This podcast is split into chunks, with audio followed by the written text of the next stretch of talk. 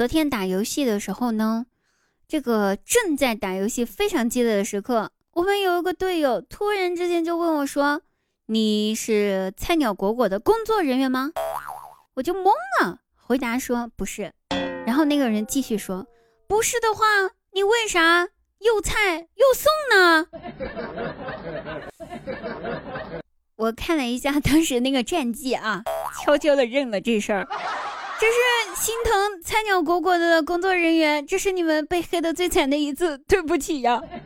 我以后有钱了，一定开一个菜鸟果果。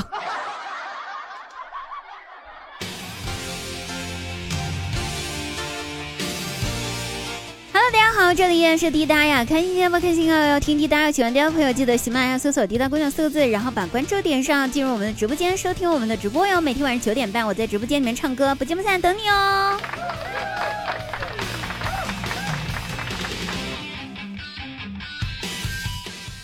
其实呢，最近这段时间啊，不知道为啥特别流行渣男，各种各样渣男都出来了。哎，就因为这些什么《三十而已》啊，什么就是。白色月光啊，各种各样电视剧啊，里面都是渣男，哎呀，真的是头疼。然后我也领悟到了一个道理，你说说哈，这渣男呢就跟螺蛳粉是一样色儿的，别人吃的时候你知道是臭的，路过的时候你也知道是臭的，甚至煮好了端到你的面前你也知道它是臭的，偏偏轮到自己吃了，你就不知道是臭的了，你还觉得有点香，还上瘾。可是呢，当你吃完之后，你又知道它是臭的了，这不就是跟渣男在一起的时候的感觉吗？对不对？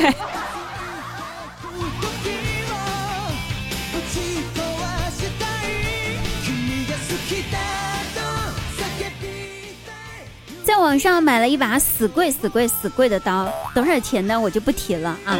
这个毕竟，唉，总有踩雷的时候。我看产品介绍呢，他说是德国进口的。我一想，德国进口进口货呀，好呀。于是想也没想就下单买了刀。买来用了几天之后，哼，刀就坏了，刀柄和刀身一分为二。这什么质量？还德国进口，真的是气死我了。于是我就生气的去找客服，想让客服给我个说法。然后客服呢看了我发的照片，看了一会儿之后呢，给我回复说。亲，对不起，德国人在制作这刀的时候，没有想到中国人会用它来拍蒜，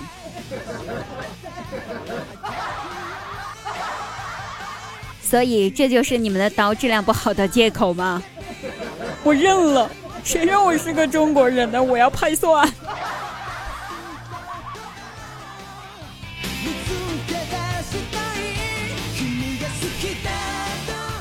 真的有些时候啊，我们不是商人，真的没法理解人家商人的这种做生意的头脑哈。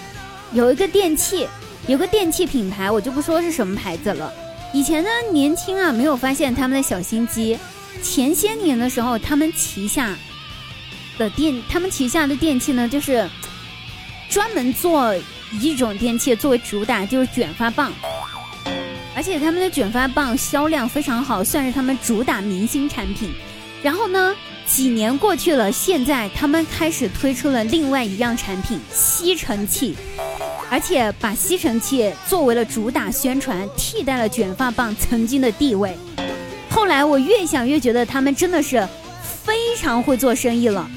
你想一想，前几年的时候我们年轻呀，头发发量多呀，就喜欢捣鼓卷发棒弄发型了，而如今我们长大了。发量已经不足以支撑我们使用卷发棒这个工具了。我们现在需要的是能够吸走家里面大量掉的头发的东西——吸尘器。你看看，商人呐，牛呀，这脑子！随着我们年代的增长，我们年龄的增长，他们推出的产品都不一样。所以我心里面在想，再过几年他们会推出什么东西呢？我们好好想一想哈，期待着。